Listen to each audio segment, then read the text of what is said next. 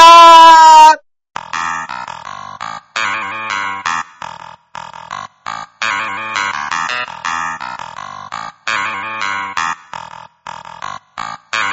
はい、やってまいりまた。たとえ火の中、水の中。イエーイチョアヘヨ .com プレゼンツ。たとえ火の中、水の中。はい、始まりました。パンダイのジャンボ中です。そして、私がここからここまで全部俺、アキラ100%です。よろはい、しくお願いしま始す。まりいやいやいやいやいやいやいやいやいや、今日がね、ました。はい、私、中根さんち、はい、まあ、放送日ではなくね、この収録日、はい。本日で4連泊 させていただいております。これどうなっとるんだという話です。家にいる時間が少ない。はい。まあ4連泊目です。するつもり全然なかったんですよ。はい。そもそもは。なんとなくなんだろうねそうなんですよ。 1日目は、はそれこそラジオ収録ですよね。。はい。ちょっとね、ぶあの僕のスケジュールの関係で、はいはいはい。来週がね、ちょっと収録できないので、そうなんですあの、ずらし、日にちずらしてもらってるんですけども、はい。 4日前が、はい。まあ、ラジオ収録ですよね。そうですね。あれ、その次の日ってなんで止まりましたって。えー、僕の家に。あ、それ iPhone。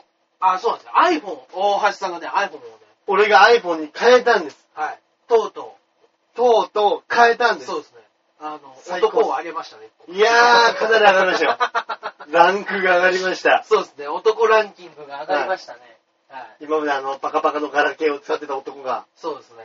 やっと、まあ、時代が俺に追いついたのそうでかす。ね番外編にですら笑われてた大橋さんが。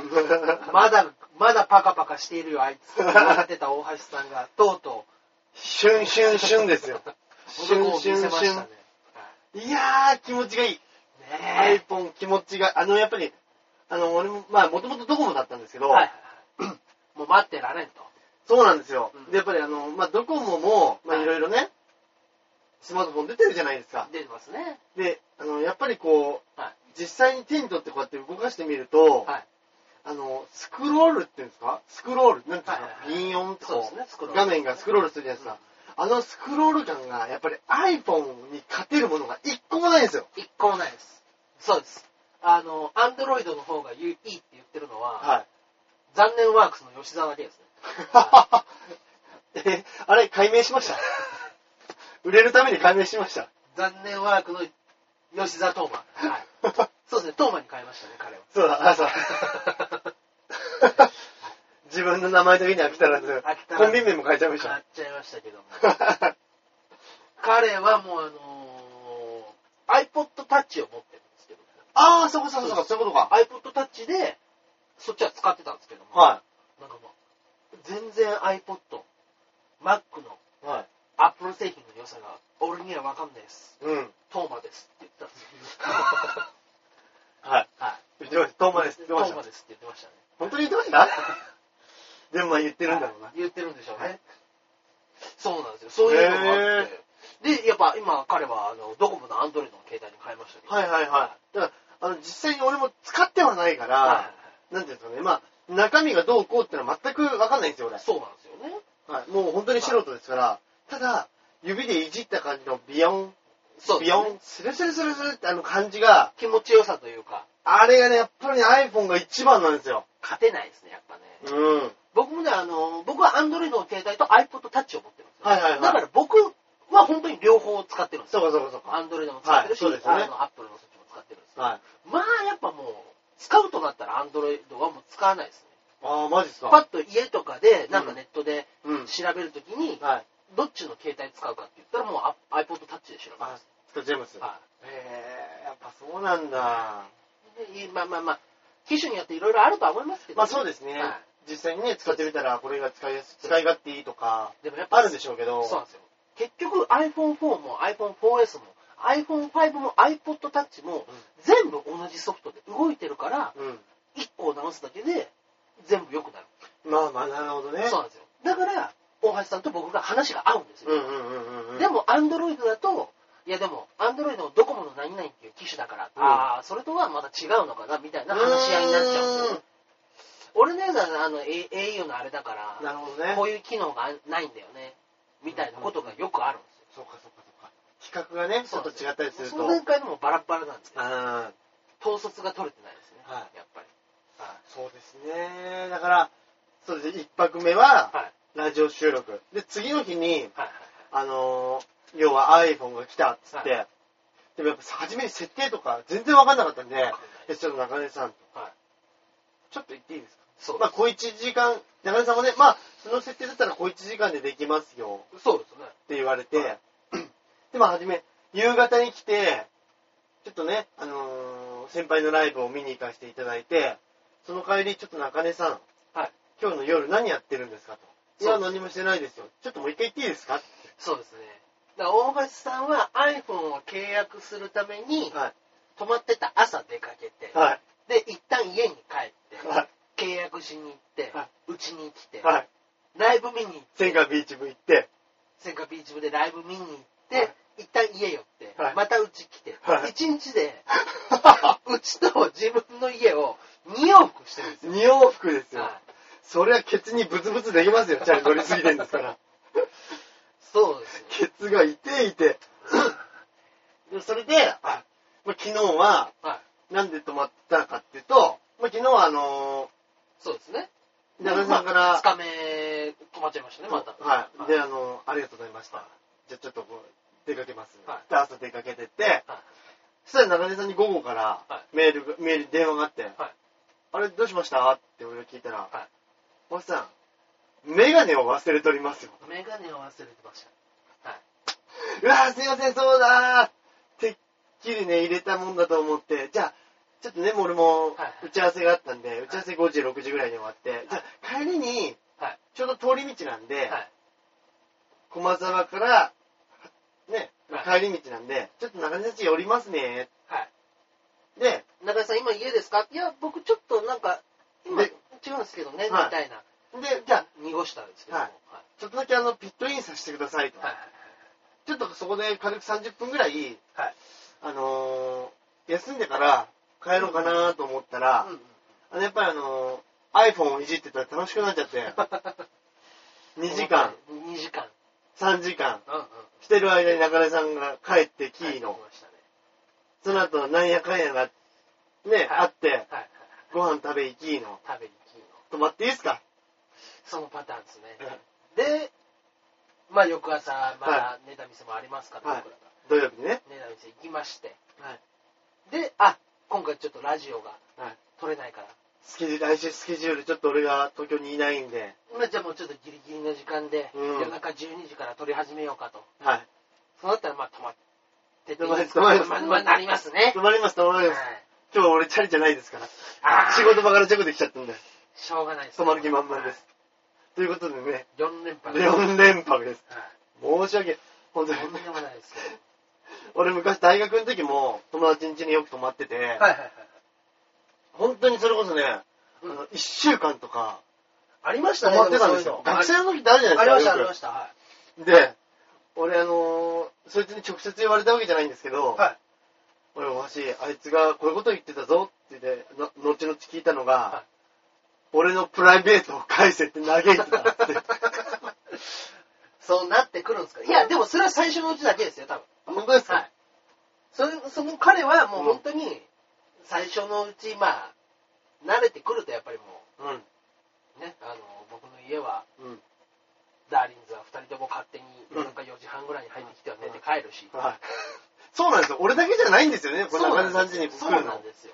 だから、中根さん、俺でね、4連泊させてもらってますけど、はい俺が来てない日も、誰かしら泊まってること多いんでしょいや、あの、この4連泊の間にも、ロングサイズ一等と渡辺隆とはい、今夜も渡辺隆来ますから、い。 4連泊のうちそうな3んで日は他のやつがいるんですよ。 そうなんですよ。だ俺だけじゃないんですよね。そうなんですよ。大橋さんだけのことは、もう本当に初日のラジオの時だけですね。そうですよね。そうなんです。そうなんですよ。ねえ。誰かしらがね、ふらふらとやってきては、ねはい。お酒を置いて帰るって いう。そうですね。そうです ね。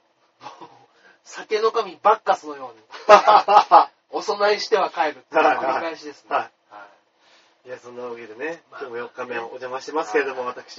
そうですよ。僕ね、さっきね、もうね、濁したんですよ。これはね、話しとこうと思って。はい。はい。昨日の3日目の話ですけど、はい。大橋さんがピットインしてる間ピッに、トインしてる間に、なかなかの事件を起こしまして、なぬ なぬはい。はい。私、はい。あのー無免許運転ということで捕まりまして、 やってんすか違うんですよ。無免許運転で言うんですけれども、はい免許の更新日を間違えていて、来年の10月6日更新だと思って、運転してたらう、ん。うん。中根さんこれ過ぎてますよというので警察の方にたまたま、ピッピッピで止められ止たんでめすらかれて、うわー、すげえ。そう。虫の知らせというか、でも11月4日、3日、2日ですかね。ん。もう1ヶ月近く過ぎてますよ。10月6日更新です。そっかそれで、もうがっつりパトカーに間に挟まれて乗せられて、ー。はい。警察署連れてかれて、えでも、あのー、電付きうんをそこまで取りに来てくれる人がいないと返せないっていうんで、ー。そっか、もう無免許状態ですから、そうそうそのまま返せないっていうわけですもんね。まあ、僕はもちろん乗って帰れないんで、はい。かといって、その預けとくほど警察の場所がない。うんうんうん。だから誰か取りに来てくれっていうことで、うんロングサイズヒットをお願い して、呼び出してるやつを。はい。そうですね。あのー、ちょっとね、ちょっとピリついた空気だったんですよ。取り調べ室では僕入れられて。い。えー、えー、そんなとこに入れれるんでそすうそう、かもう本当にね、あの、ドアは開いてるけども、警察署の取り調べ室っていうところに、奥の席に座れって言われて。ええで、奥の席からドアの前にはもう警察官がいてー。。うん。で、目の前の人にいろいろ聴取で取られて、マジっすか話を聞かれて。もう立派な犯罪者じゃないですいや、か。もうとんでもないですよ。で、なんか知んないけど、電波が繋がんないんですよ、その部屋。え携帯の電波が。うまいこと。 妨害してるんですね、多分。どうなんですかね外と連絡取れないようになってんじゃないですなっか。てんのかいや、絶対そうですよ。なで、なんか、すごい、電波がギリ入るか入らないかぐらいで、うん。なんか電波悪いから電話するときはちょっと外に出たりとかうん。して、絶対そうですよ。で、あのーロングちゃんにメールだけして、うん。ちょっとごめん、今少しだけ助けてほしいんだけど時間あるか うんうんうん。なと。で、あのーロングが僕の携帯を2台あったんですけど、はい。 2台あるうちの1台を登録してなかったみたいで、うん。誰か知らない人から、ちょっとごめん、時間欲しいんだけどうん、助けて、助けてっていうメールで、 はいもう完全にいたずらメールだと思う。完全にいたずらメールですよ。でもそれを見たら、会社のあのメールアドレスを見たら、もう、中アンダーバー K っていう。あもう僕、本名が中根圭介なの。ー。はいはいはあらあらと。い。なるほど、そのアドレスを見てね。アドレスを見て、あれ、これはもしかした中根さんら、じゃねえかっつって。そうですよ。じゃないかということで、電話を折り返してくれて、うん。で、あの、取りに来てくれることになって。えー、よかったですね。でも行ったら行ったで、ロングちゃんは、あの、ロングサイズにとかで、原付を取りに来るだけかと思ったら、うん。身柄引き受け人っていうのに、 サインと印鑑を押させられてて。うわうわうわ、ちょっと震えるわ、それ。 そうですね。それ中根さんが変なことしたら、ロングも、そうです。柄受け人ですから。ええだから柄受け人ロングサイズ一等ー。うん。がやってきて、はい。もう、長井さん何やってんすかと。うん。早くすぎないもうこんな人も豚箱に入れちゃってくださいよみたいなこと を。 警察に向かって。豚箱ってまた悪い言い方するねと 思う。みたいなね。えことがあー、りそんなまこしとただっ。たんですね。はいで、もう、くしくも僕が、あの、ボーダーの服を着てたんで、はいもう囚人が外から出て、 中から、ようやくシャバに出てきたみたいな風になって て。で、あの、ロングはロングで、兄貴って言うんで、うんもうもう完全に、もうそっちの、ヤクザ系列の人なのかな、極道なのかな、みたいな。うんうんうん。扱いで、もう、兄貴何やってんすか、うん勘弁してくださいよ、兄さん。一応、芸事の世界で、うんうん言ったら別に、兄さん、兄貴っていうのうんうんは普通ですから、はい。あれですけど、ちょっとやからかと思われたかもしれないですね。で、僕、スキンヘッドですしね。うん。ロングそれ狙ってたんじゃないですか いや豚箱入れちゃってくださいよ。ー。よく警察に向かってその軽口が叩きますね、あいつ。ね。豚箱って悪口です からね。警察からしたら。へえ。え、で今、はいバイクはで、もう結局、ロングちゃんに乗ってきてもらって。うん。で、あの、もう僕は一応もうそう無免扱いになってしまったんで、あそうここから1年乗れないというこええと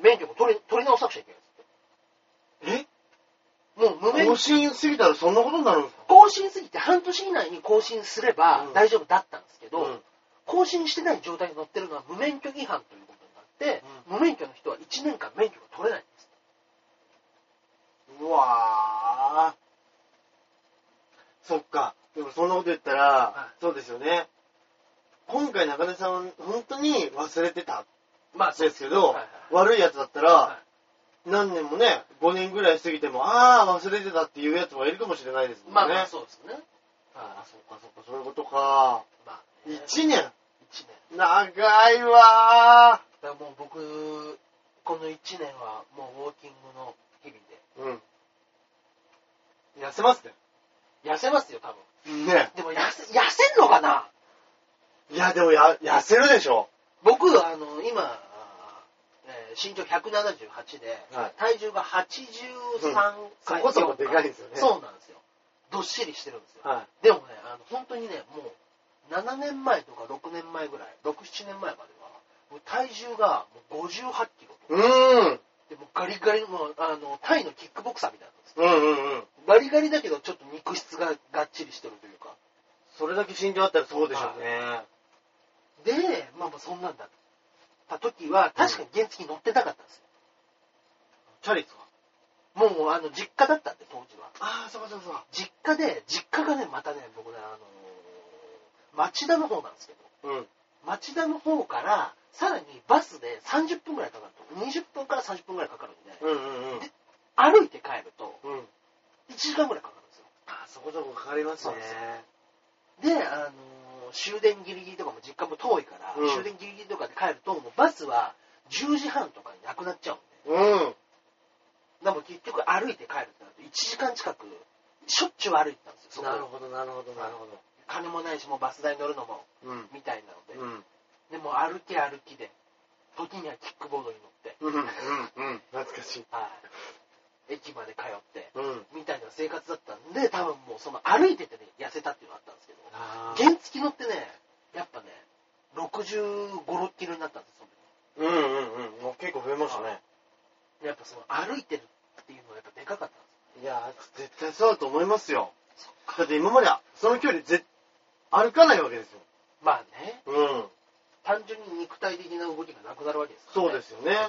玄ちゃんなんて特に小回り効くし、そうなんですよねひょいっと乗れて、そうなんですよ。車だと近くだったら駐車場ないし面倒くさいから、そうなんですよ。チャリか歩きで行こうかなと思っても、玄ちゃんだと、ちょっとしたその辺に置いちゃえばいいやってなそるじゃうなでいですすよか。ちょっとしたコンビニでも家の目の前にあったら乗ってっちゃうんですよ。うん。うん。コンビニまで歩いて2、3分ですよ、言っても。うん2、3分でももう、もう原付きで行けば30秒だし。うん。まあね、めんど、めんどくさくなりますね。確かに。あ今まで玄茶使ってた人が玄茶なくなったら、うんめんどくさいだろうなそうですね。ぁ。ねえ。だから逆に、あれですね、コンビニ行ってちょっと飯買ったりとかっていうのがなくなるかもしれない。ああ、そうそうそう。はい、そうかそれも踏まえて、痩せるかもしれないですね。いや、そうか。それはあるかもしれないですね。はい夜中に買い物行くのめんどくさくなりますもんね、急に。急にめんどくさくなりますね。うん。はいいじゃないですか。ね。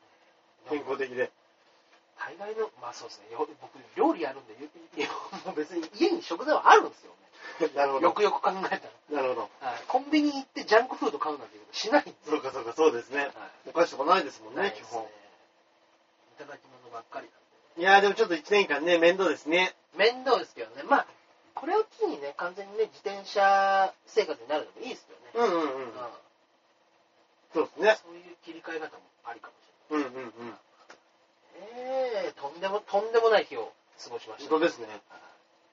いやそうなんですよ。で、ロン君にね、はい申し訳ないからって言って、ちょっとご飯をごちそうするよーはい。ということで、はい。で、僕が帰ってきたら、はい。アキラさんがい て、ここにね、すいません。すいません。で、ロン君が長居しちゃいましそうたで。すで、ロン君が帰ってきて、好きなものをもう食べに行こうよ そうですね。の流れに、大橋さんが、ういいんすかあ関係ねえんだけどな、と思いながら、マジっすかいいんすか え、俺もいいんですかいや、もう、この流れで、大橋さんだけ嫌とは言えないですよ。いや、それはそうですね。そうなんですよね。すいません。それでね、そうなんですよ。は昨日ですよ。ちょっとね、まああの飯がてら行こうじゃないかということで、幡ヶ谷で、まあ、好きなものって言ったら、ロングちゃんが肉食べたいとうんうんうんいうことだったんで、じゃあちょっとお肉でも食べに行こうよそうっていですうね。話をし収てた穫ね、駅前にもありしありありますし。幡ヶ谷の、うん。もう本当ね、駅前にあるはい店なんですけど、もう1年間のうち、うんもう3ヶ月とか4ヶ月ぐらいしかうん。店を開かないという、えー、そんなにこだわってるんですか牛タン屋。牛タン屋が、その前を通りかかったら、たまたま提灯に火が灯っておうんり、うんうんうんうん。入りましたけど、あれ、素晴らしい店でしたね。めっちゃうまかったですね。はい。めっちゃうまかったです僕、だから、なんだかんだ僕10年ぐらい働いて住んでますけど、よね。うん。結局、美味しいっていうのは聞いたけど、食べたの初めてだったんで、マジですかはいや、すげえ。いや、あのー、狭い店なんですよい。ねまあ、。ほんとカウンターしかなくってね、うんもうね、な、何人ですか、あれ何。だろう7、8人ぐらいしか座れないですようんね。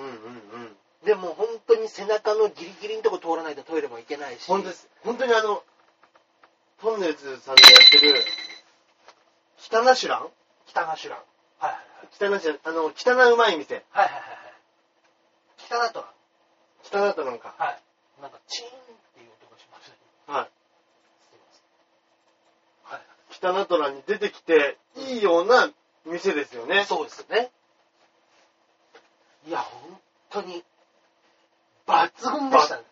いや牛タン、まあ、そもそも牛タン屋さんで、はいはいはいまあ、焼き牛タはいン、まあ、シンプルなものとも、あと定食、う茹で、なんかいろいろあってね、トマト煮とかもあるんですけど、やっぱりベーシックに、はいはいはい。一回腹も減ってるし、うん定食行きますかって、定食。定食行ったんですよね。で、定食食って、まあその後、飲むんだったら別のところで飲もうか、みたいな話もしてたんで、ご飯だけなんかもう、そうなんですよもう本当に美味しいって言うんだったらそ、れ牛タンだけ食って、牛タン定食食べて、まあちょっといっぱい引っ掛けて、うん、どっかでね、安いところで飲んで帰りましょうかって言ってたんですけど、どっぷり長いしちゃいましたね。めっちゃ長いしましたね。もうね、次から次へ頼んじゃって。うん。あでれは、あ一れ杯目にもうビールじゃなくて、は。 隣の人が日本酒を頼み出してたんですよね。そうなんですよ。それを見て、日本酒うまそうですね。いっちゃいますかね。もうね、駆けつけ一杯の感じじゃなくて、うんもう、根が、根を張るかのようにね、うん。しっかり飲み始めちゃったんで。あれはね、うん。いい店で本当に、そうですね。ねえ、ねよかったですね。僕は僕で、あの、そのお店にいたら、うん。その、たまたま、近くの酒屋でバイトしてる先輩の芸人さんはいが、はいはい、そうでしたね。ふらっとお店やってきて、おはいおケイスケ、あ飲んでんだ、みたいな感じで、もう本当に地元感丸出しで、ねおおって言いながら本当です話をしてる。隣の人は多分僕の友達の話をしてて、え。はい。ねはい。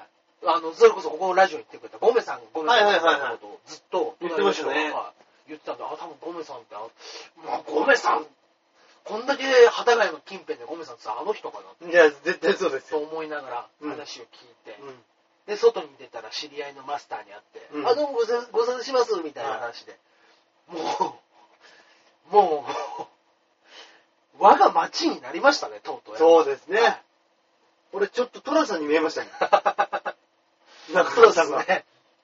タコ社長って言うんじゃねえかと思って。あー、ありますね。タル社長パターンありますね。ねはい。いや、だから本当に昨日なんか、なんでしょうね、この下町感を味わった、味わいましたね。いい一日でしたね。僕もやっぱりなんだかんだ言って、旗が歩いてたら、ああいうことってよくあるんで、ああ、はいはいはい。知り合いの人に声かけられたら、はあ、いどうも、みたいなことがあるから、やっぱ、あ、あれがまとめて起こ起こったけど、うん。あ、もう、とっくに僕は旗ヶ谷人なんだと思って。ああ。そうですね。やっぱ年輪を感じましたね、昨日年の。輪でしたね、あれは。中根さんのあの昨日の、 バタ、ばったり感。 完全な地元の人でしたもんね。おお、なってんだお今日はあれか、あの、成田と一緒じゃねえのかみたいな話をされて、いつも一緒だね。あ、そうって。今日はちょっとうちの後輩出した。あ、すごいすごい。うんうん。よろしく、おうよろしく、よろしく。また来ますんで。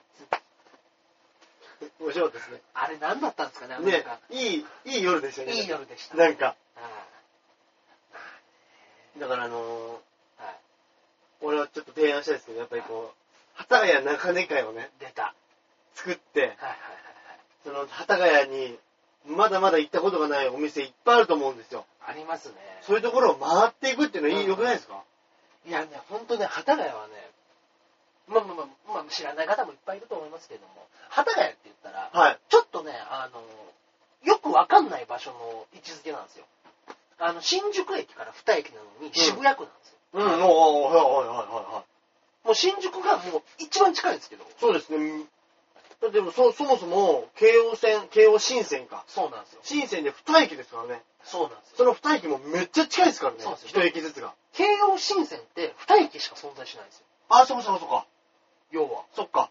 向こう行っちゃうと地下鉄になるわけですそうよなんね。ですよ。あの、京王線だと、もう新宿から笹塚なんですよ。笹塚。うん京王新線だと、初台と新宿なんあ、幡ヶ谷なんですよ。うんうんうん。ここしか京王新線ってないんですよ。なるほ存どね在しない駅なんですよ。うんうんだからななんんかか、ちょっとマニアックな駅なんですよね、た多ま分。にはくないですね。はいうでももう都心のど真ん中だし、ん。うん。もうあの、見ればすぐにあの、ビル群があるし、うん。もう都庁だって見えますよ、そうですね普。通もう新宿まで頑張って歩いても1時間ぐらいだったりするんですかに。もうちょっとかかんないですね。40分とか、近い。あはい、3、40分です。あ、それは近い。だから酔っ払ったら、よく缶ビール片手に歩いて飲んだりします。ああ、いいですね、いいですね。で、あの、この周りって、やっぱりこう、民家もそこそこ多いからなのか、うあんまり高いビルが乱立してないんですんよそうなんねで。この一帯だすけよ。あ。まりね、ここら辺だけはなくて。なんだったの地元におっかねえはい人たちとかいたりするんですかね。それであんまり開発が進んでないとか、そういうのもあるんですかね。でもなんかね、すっげえ高そうなマンションが時々あるんですよ。へえ。中野通り沿いとかねあ、確かに中野通り沿いの方はありますねあ。っちに行くとね、なんかね栄えてますねあの本当にね、ドカッとね、いいマンションと呼ばれる、そうですね。そうですね噂によると松本人志さんが住んでたという。へえ。でマあンっションちになると、だからもう、笹塚そうですにね。ちょっと近くなるんそうでですすね。よね笹。塚になると、途端にやっぱ急行も止まるし、そうなんですよ。新宿から一駅だし。急行がめっちゃ出てくるんですよ、笹そうなん塚ですはよ。。新宿から一駅はでかいですよ、やっぱ。そうですね。はい。ねだから初台もちょっとやっぱね、あの、栄えてるんですよ。オペラシティとかあったりとかオペラシティはね、新国立劇場。そうなんですよ。ありますしね。があるんで、やっぱちょっとね、近代的な。大きな場所みたいなイメージがあるんですけど、その間でね、幡ヶ谷。めっちゃいい街ですよ。いや、それこそ本当に昨日あんな店行きましたけど、はいはいちょっと路地入ると焼き鳥屋とかめっちゃ多いじゃないですか、なんめっか。ちゃあるんですよ、ねちょっとうん、はい定期的に、なんかその中根さんの情報ちょはいっと足で稼いだ情報で、そうですね創作してみたいですね、この街を。いやねあのいいお店は結構あるんですよね。であのー中野通り沿いにねうん。サンチンっていうラーメン屋があるんですけど三地。サンチン、うんサンチンだサンあ三千三千。通はいったことある。実はそこのお店があの、まあ、中野通りのねなんつったらいいんですかねえっとまあまあまあ細かい場所はあれですけども、うん。そこの三千というところが元うちの親父の実家なんですよえ、え、え、え、え、え、どういうことですか、えの場所がってことですかそこの三千っていうラーメン屋の場所自体が、うちのああ実家なんですよ。ええー。そうなんですよ。俺確かにね、ちょっとね、おしゃれな、ちょっとね、門構えなんですそうなんでよすね。よ。ピンク色の壁でね、うん。なんかちょっと変わった感じなんです変わっで、見てみたら、え、ラーメン屋なのみたいなとこうなんん。ですうよん。うん。そこが、実はねうちの実家でして、あそこええその昔、ー。はい。えーうちの親父のお兄ちゃんお姉ちゃんが、親父さんのお兄ちゃん。お兄ちゃんはいはいはいはいはい。えー 儲か、儲け話があるということで担保で預けて、はいまんまとパクられた時です。わ ーはいえー、おばあちゃんずーっと住んでたのに追い出されました。うわーかわいそうです。そうあんないいいところ、そうです。もう本当通に、り沿いの。すごくいい場所ですよ。笹塚から歩いても10分ぐらいですかうね。んうんうん。ああ、抜群の場所をね、中野通り沿い取られまして。ああ、ああそこなんだろのう、あそこの裏の壁で、うちの親父はずっと壁当てをしていたんですあ。。わそこでプロ野球選手になったんです。あの壁で。ー、ドラフトな、などれぐらい競合したんでしたっ けで、でも言っても、うんあれですよ。ドラフト1位はのい5球団指名ぐらいです かね。藤波より上やないかーい。藤波さん、ああ、あの4球団の人ですよね。4球団指名を受けてた人ですね、今回。 そうです、そうです。あー大阪桐蔭の。はいはいはいはいはいはい。日大桜ヶ丘っていうところで、確か、甲子園初出場の、はいあ、初優勝の投手でしたね。マジっすか、はい。バケモンじゃない ですかバケモンですよ。甲子園での打率がうん7割です。バケモン。いかれてますよ、やっぱ。それは5球団来るわ。エースで、エースで4番です。 4番。まあ、本当にいわゆる、いわゆる漫画に出てくる、そうです、そうです。すごい野球のすごいやつですもうね。本当に、そういう奴らが集まったプロ野球で、っていう話ですもんね、全部がプロ野球、そうです、そうですはい。プロ野球に入ってるやつなんで、もうどっかの地域で、もうエースで4番なんです全員エースで4番です。うんはい甲子園で、そうですあ初優勝。初出そう場、初優勝。すごい。それはすごい。はい。ええそれが、そうですね。今は、親父田んがぼに取られ。当時区画整理でうん。場所を、あそこが区画整理内に入ってるということで、うん。近鉄の方が何とかしてもらったとうん。いう、その場所をうんまんまと取られ、ああ熱望していた巨人にも行けず、うん。は巨人熱望したんい、です巨か人に行きたかったみたいですね、やっぱり。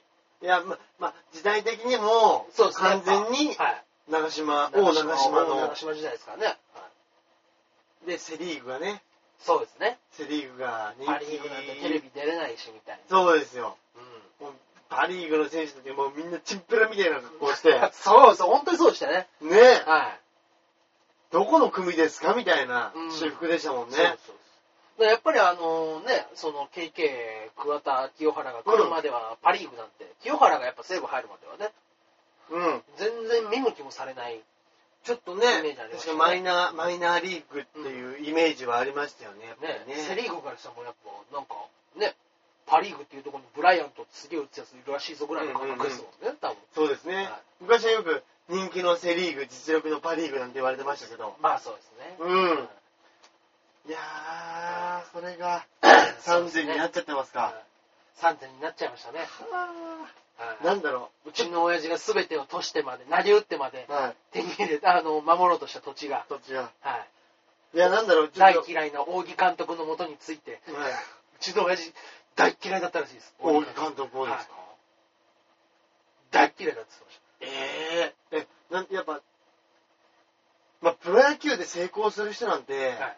やっぱちょっと一癖二癖みんなあるんでしょうけど、そうですやねっ。ぱなんかそういうので馬が合わないみたいなとこがあったんですかね。あったって言ってましたね。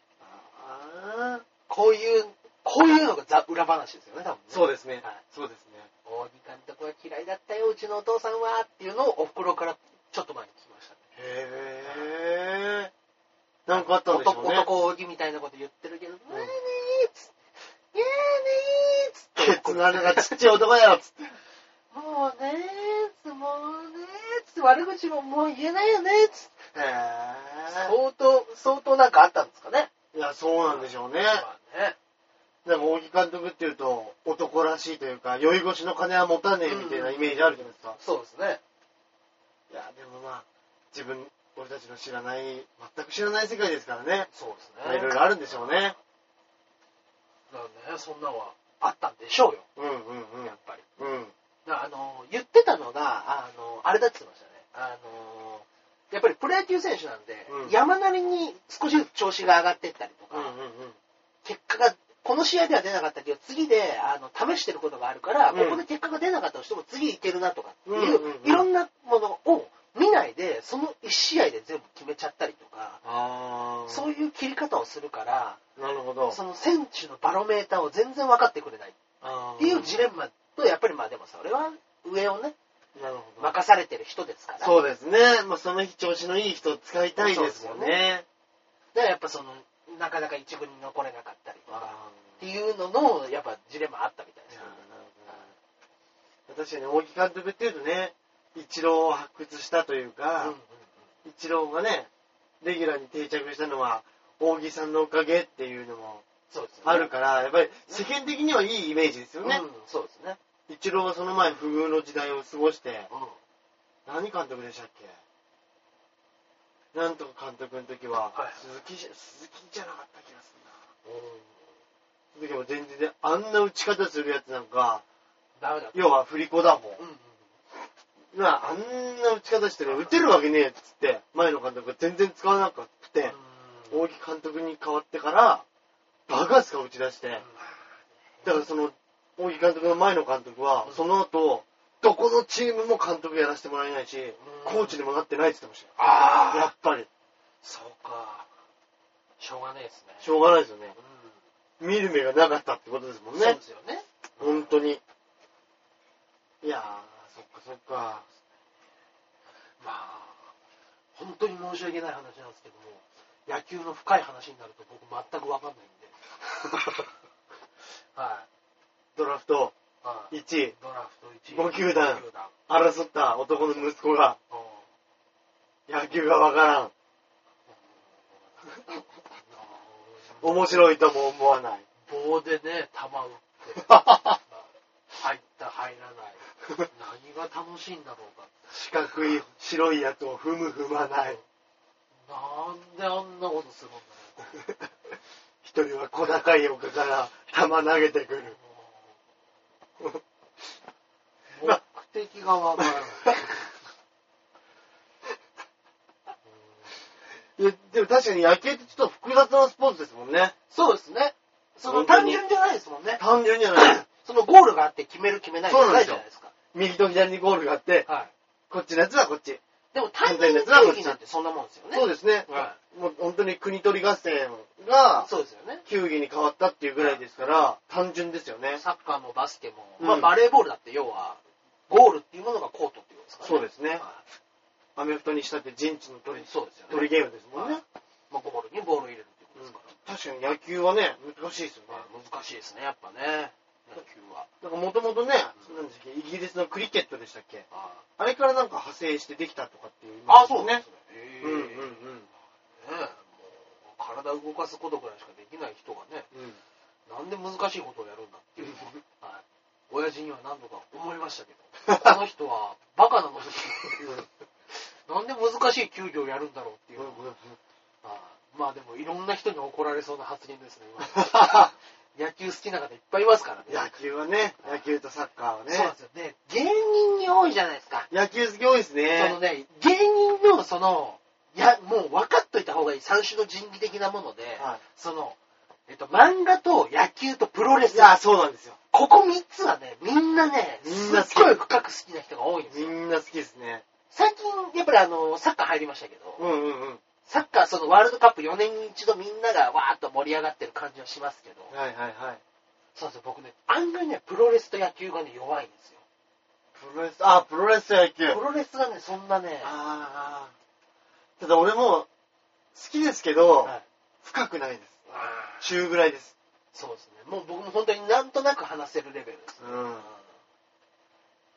そうです多いですもん、本当ね。に。多いですね。ここの3つは本当に話になりますね、楽屋に行くとね。ううん。ん今でもよく見に行ってるやついますもんね。いますね、本当に。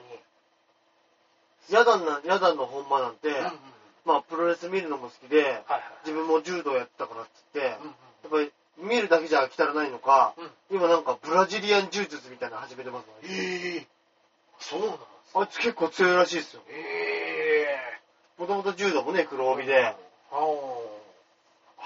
そっか。うん。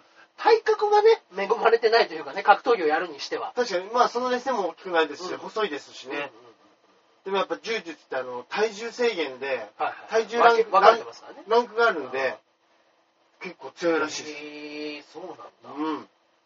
やっぱあのー、舐めてかかってボカンとやられるタイプですよね、うんあいつは。そうですね。 そうですね。あの、大橋さんも実はそうじゃないですか。どういうことですか大橋さんも実はガッチガチじゃないですか。その、肉体的なもので言いうと。やいや、でそ、そんなに鍛えてないですけど、はまあ、何もしてない人よりは、はいまあ、確かにちょっと筋肉はあるかもしれないです。細いですけどね。あ、あって思いましたね、やっぱ。最初にあの、ちょっとシャワー貸してくださいって上半身を脱いだのに、 あ、あと思いまし意外と筋肉あるな、つって。た。あ、やべえと思いましいやいや、やばくないです。全然やばくないです。で、あ俺、あとは、撫で方なんで、た。はい。びっくりするぐらいの。なで方ですね。はい。あの、バッグが、どんどんどんどんこう、肩掛けが、どんどんどんどん落ちてく落ちてるく。るパターンですね。はなんで、あの、華奢に見えるんですよね。うんうん。うん、自そうで分すのね今の体重よりも。はいはいはい。なんで、でもね、やっぱちょっと鍛えてる、鍛えてる時、まあ仕事がね、そういう仕事してるんで、ちょっとね、若干筋肉はありますけど、でも格闘技俺全然やったことないですからあ。あ、まあね。うん。やっぱ経験者は違うんですよね。いや、そうですね。いや、なかなかいいですね。今週もね、でもね、ほんとにちょっとあの、はい1週間早くと撮らせてもらってますけど、はいはいはい。メールの方がね、はいちょっとここ何週か、振るわない形がそうですね続いておりますが。そうですね。で、なんかね、なんか、あればね、うん送っていただければね、ければね。嬉しいですけれどもね。そうですね。はいはいはい3週、4週ぐらいですかね。うんうんうんはい。こっそりともう、第25回を迎えましたかそうで すね。ぜひぜひ、らね。はい。送ってくださそいうねです。ね。結構今日ももういい時間喋ってるんですよ。あらあら。なかなかのお時間喋ってますからね、はいこれね。あ、本当ですね。これうん。 40分近く。はい。どうしますちょっと早めにですけども、いつはいもよりも。あのー、漫画コーナー、映画コーナー、ちょっと行きます行っちゃいましょうか。ははい。今回ですね。い。はい。やっぱりね、もうね、本当に、僕の中で、うん。がっつり、人生に関わった漫画っていうのは、おー、いいですね。完全に一つ関わった漫画っていうのは、うん。僕、スラムダンクなんですよ。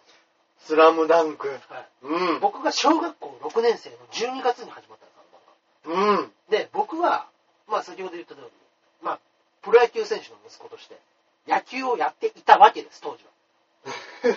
当時は。小学校の頃。小学校の頃は。やっていたんですけれども、うん変わったことに、僕、中学校に、うん。野球部なかったんですよ。珍しい。ソフトボール部はあったんです。うん。でもソフトボールは女子ばっかなんですうで、サッカー部もあったんです。だからうんグラウンドが狭いわけじゃないんです。ん。なるほど。はい。ソフトボールもハンドボールもあったし、ハンドボール中学でそうです。サッカー部もあったのに野球部がなかったんいですよ。や、中学でハンドボールあるとこって珍しいと思いそまうすなんよ。ですよ。なんだこの学校っていうのはちょっとあるんですけど、うんうんうん。でも野球部もない学校。えだから、自然と離れることになったんですよ、要は。ー。そっかそっかそっか。その時に、さて何やるか。うん。もちろん、まあ、部活は入るつもりだったんうんうんうん。で、その時に、スラムダンクです。なるその時のやっぱ小6の12月のスラムダンクはもう必然の出会いですよ。うん。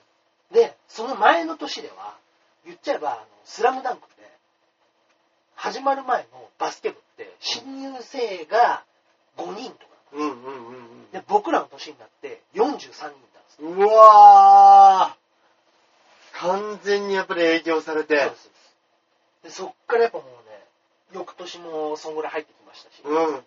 スラムダンクに影響されてっていうのはすごく多くって。いやー、それはすごいなで、やっぱり僕、それで高校もバスケット推薦で入ってますから。そうなんでそうなんですよ、やっぱり、あのー、プロ野球選手の血実がは。やっぱ、黙ってなかったんですね。遺伝子がね。うん。はい。運動における、まあ、野球は構わなかったけそうどで、すね。バスケは、高校に推薦で。でもね、僕ね、自分自身ね、疑ってる部分なんですけど、うん僕ね、そんなにね、めっちゃくちゃうまいわけではなかったと思うんですよ。え、え、は俺ね、親父のコネあったんじゃないい。かうなわーえー、プロ野球選手 俺の。ね、親父のコネあったんじゃないかなと思ってますね。正直。マジっすかはいバスケのセレクションは、セレクションってその高校の、うんまあ、スポーツ推薦で入るために、中学生の時に、高校のそこの部活に一緒に混じって、そうかそうか、一緒に練習するわけですねね。、取る取らないみたいなのはその時に決めるんですうんよ、うんうん先うんう生ん。で、まあ、もう言っちゃえばもう先生の、まあ、すこ好みですよね。もう好き嫌いイエスのだけなんうん。で。で、2、3個受けたんですよ、その、はいセレクション僕、をセレ。クションを。はで、2個落ちたうちの3個目で受かったんですよ、確か。い。 2個落ちたうちの3個目。はい要は3個受けて、最後の1個目ってことですね。で、そこが受かったって言ったんで、はい入ったんですけど。怪しいなと思います ね。でそれ実際入ってみて、はい。他の、はいまあ要はセレクションに入ってきた選手はい。だったり、まあ上手いと言われている選手はい。と、中根さんのはいバスケのレベルってどれぐらい、でもそそんなにないんでしょ、はいはいはい僕が、うん。そうですね。僕が、まあ大体、ざっと言ったら、アリアハンをうろうろしてるレベルだとして、ええ、な、なんですかドラクエでいうアリアハンのアリアハン。一番最初のお城をうろうろしてるレベルだとして、はいはいはい。向こうはもう、ゾーマとか倒してますよ、ね。はい。 だいぶ差ありますね。随分差ありますよ。だって、僕の年に入ってきたやつが、言っても僕ね、あの、その時からもう身長あったんですよ。あ、そうそうう。そうか。えっとね、173子あったんであー、高校大きいですね。 13の段階で大きいすねはいうんあったんで、で、そこからまあ5、6センチ伸びて、今78なんですうんうんうん。で、でも、同級生でいたのはもう183と184が2うんうん人。で、えー僕と同じぐらいの身長で、もう、とにかく技巧派のやつ。うんうんうんで、もう、だからもう僕の身長ぐらいだったら、高いレベルに入らないんですよ。あー、なるほど。 178は、動けて小回りが利く小さいやつの扱いなんですよ。そっだか。から、テクニックあってなんぼなんです、多分なるほどね。強豪校的な扱いだと。はいはいはい。一人一芸を見出すために。そうですね。へぇー。流れさん。はい確実 です。今の話聞いて思いましたけど、確実にコネですよ。認めたくないのはわかります。思春期に、親父の声で高校に入った認めたくないのはわかります。ただ、受け入れてください。そうなんですよね。確かにね、僕ね、ソニーでもね、バスケ部あるんですよ。はそこでね、中志も超うまいですよ、バスケ。い。やだのね。ヤダンの中志は。中志あの、あいつ、インター入ってますかそうです。らしいですねら。。すごくうまいです。で、あのー、レッドクリスマスの森もめちゃくちゃうまいです。らしいですね。二世代ターンも栗も、超うまいですう。はい。あそこさんには本当に、もう別格なぐらいうまいです。えー。すげえ。やっぱりね、余す顔がない。まさかその3人に向かって高校推薦で入ったって言ってないでしょうね。倉田が言ったんですよ。くらったんじゃ余計なことして、恥かかすな、俺の中にさんに、前。えー、ガッツ期待感の黒田が言いよったんですよ。恥かかすんじゃねえよ。下手なんだから。そうなんだよ。で、呼ばれて行ったんですか行きましたよ。そりゃそうで しょうね。来高ました校よ、高校バスケ推薦で入ったっつったら、向こうはふんがふんが言って待ってますもん。こってんこてんにやられましたよ。こってんこてんにやられましたよ。面白い。倉田知っててたんじゃないですか。でも確かにでも、ボールにうん。触れても、高校以来やってなかったんで、確かに、だってばブランクあったらもうそれしょうがないですよ。 10年近く、ん。あれだったんですけども、その時に、あのー僕が、まあ、まあ、バスケットボールって、あの、うん。軸足であの回ったりするピピボボッットトっていうのがあるんですけど、ピボットをした時にキュッと後ろを振り返ってパッと向いたらあの汗でメガネが飛んでた っていうフェイントがあってあのあれ後ろ向く前にあったメガネがピボットで振り返って戻ってきたらメガネがなくなってるっていうので全員が立てなくなるぐらい笑うっていう。いいですね。で、だからシュートだって言ったけど、僕メガネがないから見えなくてゴールに入らないっていう。いいですね。 一連のくらいが。いいですねそうですね。ピボット、そうですね。メガネフェイントっていうのが当時生まれまして。もう4コマ漫画じゃないです か。そう4コマ漫画ですよ。中根のメガネがないっていうくだりで。なんすかそのフェイントは。で中根打て打て打て打てっつったら、ゴールがわからないっつって。もうかすりもしです、リングに。スンスンっつって。ボードにも当たらずにね、は手前で落ちましたけど。いや、めっちゃ面白いラムダンクね。スラムなんかもう大きくでもやっぱ人生を変えた。いやー、らしいですね。やっぱりあの、スラムダンク世代はい。の、やっぱりサッカー選手とか野球選手って、うんその世代がごっそりうんうんうん取られたらしいですね。ああ、そうですよね。人材がバスケットに。みたいですね。うん。だからやっぱキャプテン翼もそうでしたかいやー、そうですね。あの頃キャプテン翼流行って、ちょうど俺なんかですよ、オら。ンタイム。うやんそうですよね。うん。っぱり野球、今まではそれ野球でしたけど、そうですよ。サッカー出てきてう、ん結構いましたもんね、やっぱり。そうですね。やサッカーやうんやりだしたもん。だから漫画の影響ってでかいですよね。でかいっすよ、やっぱ。本当に。うん。そうですか。だからね、やっぱね、スラムダンクがあったから、やっぱなんだかんだそういう風に、うん。今芸人まで多分繋がってると思います。ああ、なるほどね。あの時にその高校に行ってなかったら多分お笑いをやってなかった。あーだとは思いますそっかそっかそっはかい。そういう環境になかった。なるほど。なるほど。はい。だからもう、ものすごく分岐点になった。あ僕の思い出の漫画っていう意味合いですね。あ、なるほどね。はいでももう、もちろん、もちろん面白い漫画なんで。はいはいは抜群で、大橋さんもうちに来たら、い。うん。うち今、1283冊の漫画があるんです。はい。スラムダンクしか読ま ない。何なんだと思う、本当いつも。スラムダンクは何回見ても面白い。三能何戦。なんだと思って、もう常にスラムダンク読んでると思って、大橋さん。本当に。ずっと読んでるんですよね。よくできてるんですよよ。くできてますね。字も多くないうんし、スピード感あるし、はいハラハラするし。そうなんですよ。もうね、後にも先にも漫画で鳥肌が立ったのは、この漫画が初めてですね、よはいかったですね。だね。から本当にまだ読んでない人がもしいたとしたらですよ。幸せです。読むべきです、本当にこいれや、は。本当に、あの感動がもう一度味わえるなんて、うん。まだ味わってないなら、あの、あの震えるようなうん。試合が見れるなんてっていうのは絶対ありますね、本いや、本当これ当。は、はい。ぜひぜひ、そうですね。ね、僕が紹介したわけじゃないですけれども。スラムダンクはもう絶対読んでください。そうですね。はい。なるほど。そうですね。これ絶対です。当時一応ね、第1部完って言ってジャンプで終わったんですけどね。は第2部全然始まんないですね。い。いやーね。一応、第一部巻なんですかあの時は第一部巻って、ジャンプには書いてあったんです。確かに。へぇー。だから、またちょっとしたらすぐ始まんのかなくらいの、あーなんかあったんでしょうね。やっぱみたいり、ですけどね。悶着がう。ん。うん。大そうです。人なのまあ事情がまあまねあ。第二部待ってますよ。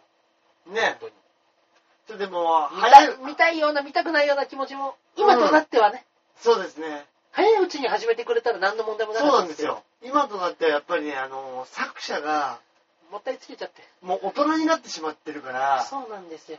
あのー、大人になっちゃうと、はい青春漫画なんですけど、はい大人びるじゃないですか。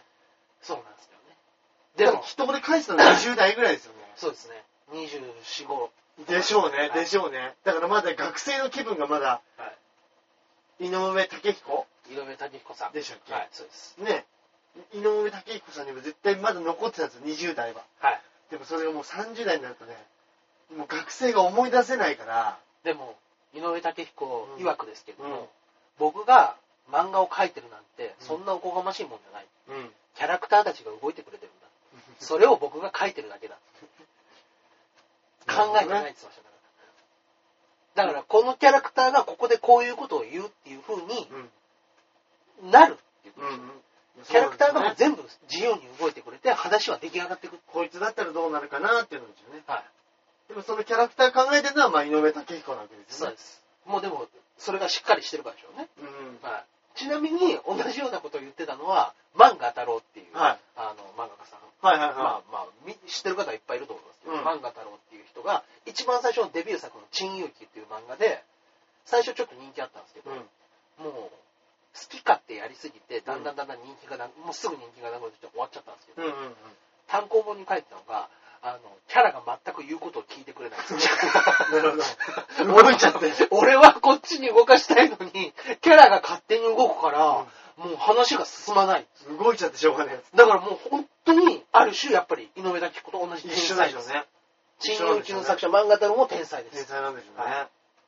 これは、沈遊記。読まなくても大丈夫です。 はい。好きな人だけ読んでくだなさるい。ほど。スラムダンクは読みましスた。ラムダンクを読みましょう。沈遊記は、興味があれば、は一番最後に読んでください。い。なるほどね。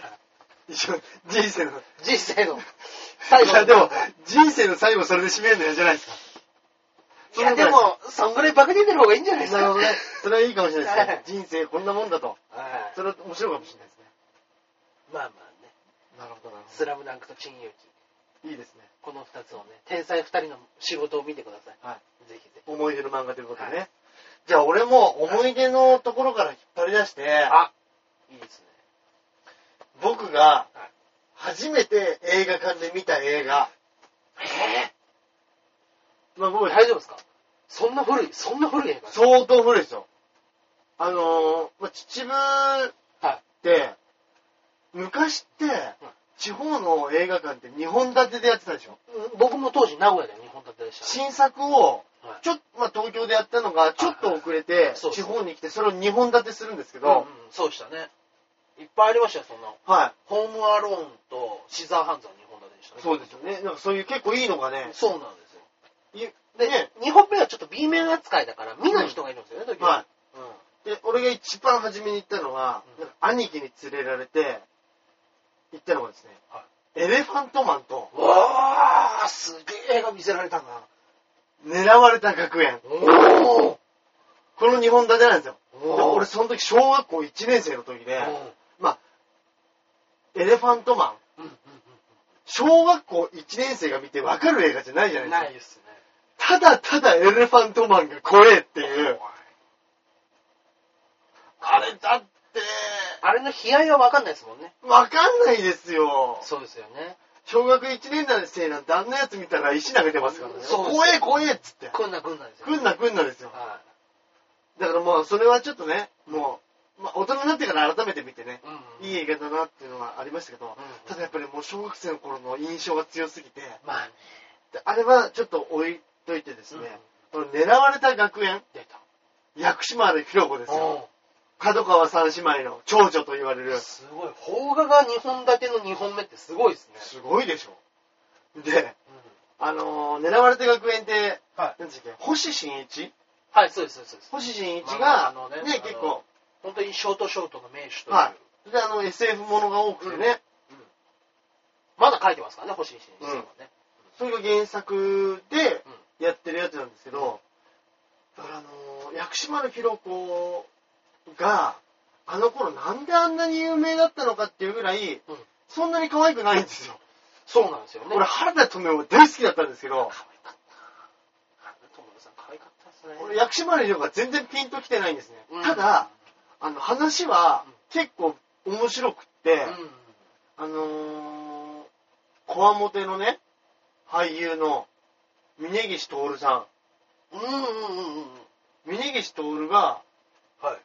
まあ、要は、敵役なんですよ。うんうん。敵役なんですけど、まあ、当時の SF 映画ですよ、日本の。峯岸徹さん、白タイ、全身の白タイツ着て出て きます。宇宙人なんですよ、相手が。へただ、、本当に白タイツ、で、なんかね、他にも装飾品はあったと思うんですけど、 それがなんかね、 くるんくるんくるんくるんってなんかこうぐるぐる回りながらね、ワープするみたいな感じでビーって出てきたりとか、おーちょっとね、俺も最近は見てないですけど、あれ今見たらちょっと面白いんじゃねえかって思う映画なんでね。これなんなんみたいな、今、いじるところがあるみたいなね。でもストーリー自体は面白くって、はいはいあのー、ガンまダあムみたいですね。そうですね、うんあのー、角川映画、あの頃角川映画結構ね、出てて、あのー、それこそ何でしたっけ、時をかける少女はいはいはいの原田知世主演のはい。ね、映画でやってたあのー、相手役、深町くんうん。うん。はい役の子も、確かまだ出てたはずなんですよ。はいはい。ヒロインを助けるうん男子生徒役で。だから結構ね、面白かったんですよ。狙われた学園自体が。。うんもう名前は聞いたことあるけど、見たことないですね。あ、本当ですかうんでね、なんかなかなかね、キャラクターとかも良くってね、うん変な人でガリ弁のね、メガネかけてるやつが出てくるんですよ。はいはいはいで原田あ、違う、薬師丸ひろ子にね、うん薬師丸ひろ子も結構ね、勉強ができちゃったりするんですけど、ああ、優等生タイプで。はい。まあ、ちょっと、そんなにガリ勉じゃないんですけど、うんうん言うと勉強できるんですよ。で、一人こう、ガリ勉のやつがね、薬師丸ひろ子に対してね、嫉妬を燃やすんですけどね、おう結構いいキャラなんですよ。お僕は絶対君には負けないぞみたいな。おーそいつまあが当時の、もろガリ弁のはい対抗心あるやつですよね。それがね、いろんな、こう、いろいろいろいろ巻き込まれて、うんで、最後、あのーまあね、見る人もいるかもしれないですけど、は俺の記憶の中では、ピキッって言って、はフリーズして死ぬっていう。い。え ショッキング。そうなんですよ。やっぱ、あの、宇宙人と対決する話ですから。そっか。だから向こうの能力があるわけですよ。もうだからもうその場で心臓止められたみたいなもんですよね。いやなんか、なんかどんな感じかわかんないですけど、そいつもくるくるくるって回りながら、ピカッって止まって、え死ぬみたいな。説明ですか。 確か。へえ。ちょっと話してて、ちょっと見たくなっちゃいましたけど、はなんかこれも俺の見た、うん初めて見た思い出の映画。加藤河合が狙われたい。学園狙。われた学園。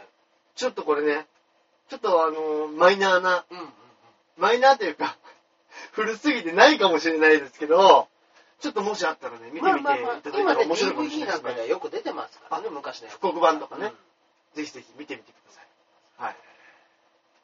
いやー、そっかいいですね。こういう思い出のやつもいいですね。思い出のやついいなかでなかすね。僕、ちなみに映画館で一番最初に見たのは猿の惑星でしねいやーなるた。はい。ほどね。なるほど。親父に連れてかれましたね。ああ、そうでしょうね。はいだからあの頃って結構家族で行ったりとか、そうなんですよ。まあ、もちろん友達同士でも行きましたけど、結構子供の時からね、連れてかれましたね。そうですね。 1ヶ月に1回ぐらいね、親父と映画館いにや、それはわかるかもしれないです。ちょっとした贅沢というか、はで、どこに出かけるってデパートの屋上とか、そそうういうレベルの映画館でしたもんいね。そうですね。うん。はいでね、あの、お袋と妹は行かないんですよ。俺ははい親父と2人でいつも行ったんですよ。はいはい。映画といえば親父と2人でちあょっの男二人で。と、はいいいですね。見に連れてってもらってうん。いよくありましたね。や、いいですね。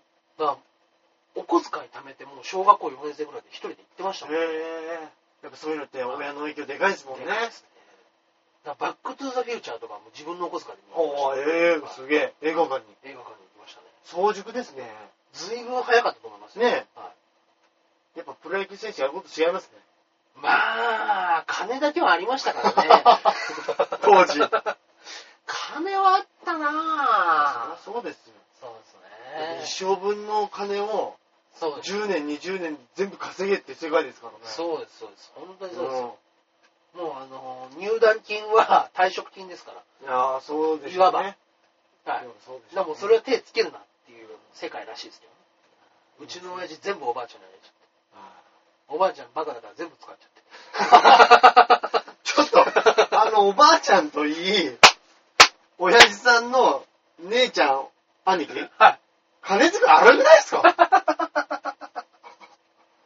ただね、はい。ちょっとちらっと聞いた話はね、はいもうあるんですけど、中根さんの親父さん、うちの親あ父の、亡くなって何残してたんでしたっうちの親父はまあいろいろありますけど、まあ、一番でかいのはあれですね、莫大な借 金ですね。け 家計もう血ですよ、血。はい。がっぽり儲けるけど、がっぽり使うっていうね。なんで、あの、 言ってもだってね、あの、焼肉屋はうん名古屋でやったんですよ。うん、あ、おおおお。焼肉屋をやって、うんで、あの、美味しい焼肉の、まあまあ、そういう知り合いの方もいっぱいいますから。うん。で、あの、やった時に、名古屋のすごい、あの、4車線道路みたいなところのうん。大通りに焼肉屋作ってドンと。で、あの、交通量も多いから、うん。いっぱい人も通るし、うん来るだろうってう言ってん、作ったんですけど、駐車場が3台しかなかった です。だから全然入れないいや、気持ちがいいですね。です。で、第2駐車場まで歩いて10分ぐらいあるんです 他の店行くわ。 自分も歩いたら。よ。だ誰も入ってこめっちゃ面白いですね。ない。 で、2年ぐらい潰しちゃって。なるはい。で、その後、あはいのーそれこそさっき言ったその三千っていう、うんそのラーメン屋のところで、あの、シカゴピザっていう、おー、はフランチャイズのピザやったんですけど、い。うん。シカゴピザ、倒産させたんです。父さん刺したあの、フランチャイズを潰すという、うん新手の、 どんだけ詳細がないんだという、うん、うん、うん。フランチャイズって潰れないからやるんですあよ。んまり潰れないですね。もうシカゴピザ自体撤退したんだ、結局は。へーなるほどね。やっぱ野球以外でお金を、ね、そうですね。難しかったでしょうね。野球ぐらいしかできなかったんですかね。いや、はい。だから、あのー当時、単身赴任で、うん目白かなんかに住んでたんですけど、うん。その時に、あのーサラリーマンを半年だけやったことがあったんですよう。ん、うん、うん。で、建設会社でサラリーマンやらせてもらった時に、うん。あの会社って何やってんだっつっていうのを聞いたら、やることがないから、鉛筆をナイフで削ってるんですよ。190何本の男が、机に座って、鉛筆をシャッシャッもうみん、周りの人間何も言わないでしょうね。それで定年まで行ったら大したもんだなと思ってたんですけど、うんうんその話を聞いた時に、うん。めっねちゃ面白いですね。え鉛筆。俺は野球やめてからな、ここで30年鉛筆削ってん だ。定年まで行ってくれりゃ何の文句もなかったですけどね。超面白いですけど、そんな。面白いですね。そうですか、そうですか。ねねいろんな話ちょっといろんな思い出話しちゃいましたけども。どれ話ねしましたけどね。またこういはうのいいじゃないですか。思い出いいのですね映画、思い出の漫画。いはいはい。こういうのどんどん紹介していきましょうよ。出していきますねねはい。ということで、はい、なかなかいいお時間になりました。そうですね、今週もなかなか喋りました。そうですねはい。はい。えーありがとうございますが、はいなんか告知はございますでしょうかと、僕たちですね、まあ、あのー、11月にはですね、はい。14日、はい。に、ブスバカという、はい、トークライブ、トークライブですね。はい前回でやられて、はい。その週の日曜日に、その今度、金のライブ、事務所の金のライブですね、はい。出ることになりましたんで、はい。よろしくお願いします。あとは12月になりますけども、そう7日に、7日の金曜日ですかね、えー、フィンガー5、もうこれ5回目ですかもね。う結構やってるはい、になりますんで、ぜひぜひ版も、金曜日に届けてくれと思いますので、よろしくおお願願いします。いします。この辺はは、い、僕らですね、はいえーこれがまあ放送された当日ですね、はいえー配信された日の、えー13日、はい、火曜日に、えー、温泉カメラ。あ、はい、はい。で、翌日はですね、オープニングライブ。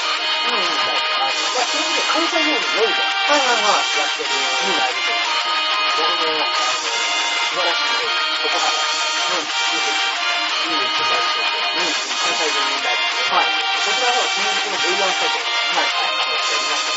はい。はい。で、まあ、以上ですね。はい。わかります。で、はい、ジョージライブ、今回も、見に来てくれる方がいらっしゃいましたらメールをいただければ、そうですね。はい。それを行いますので、はい。はい。はい。といったところでございます。はい。はい。お願いします。それでは今週はここら辺で。はいはい。ではでは、さよなら。